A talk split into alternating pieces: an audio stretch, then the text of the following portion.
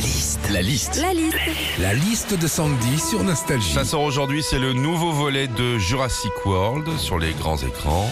La suite de Jurassic Park, c'est parti pour la liste de Sandy. Bon, alors déjà, euh, qu'on ait vu ou pas Jurassic Park, on le sait tous, hein, ce sont les dinosaures, les stars du film. Ouais. On découvre, euh, on redécouvre un peu toutes les espèces de dinosaures qui ont existé à la préhistoire. Mais vous trouvez pas que les dinosaures, ils ont des noms de joueurs de foot?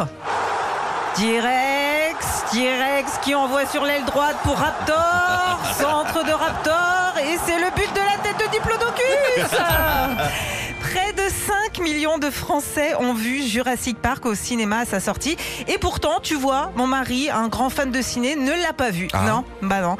Il m'a dit, bah pas besoin, j'ai juste de te regarder le matin quand tu t'étires. Et puis dans Jurassic Park, il y a la scène culte, hein, l'arrivée sur l'île avec tous les dinosaures sur cette musique.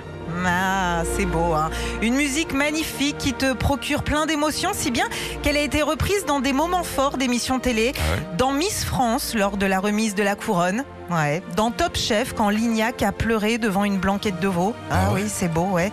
Mais ça aurait pu marcher aussi dans les Marseillais. Je sais très bien dans l'année, voilà, les 11 juillet, les 14 novembre, les 4 novembre, mais je sais jamais à quoi ça correspond. Ah, c'est beau, j'ai envie de chialer.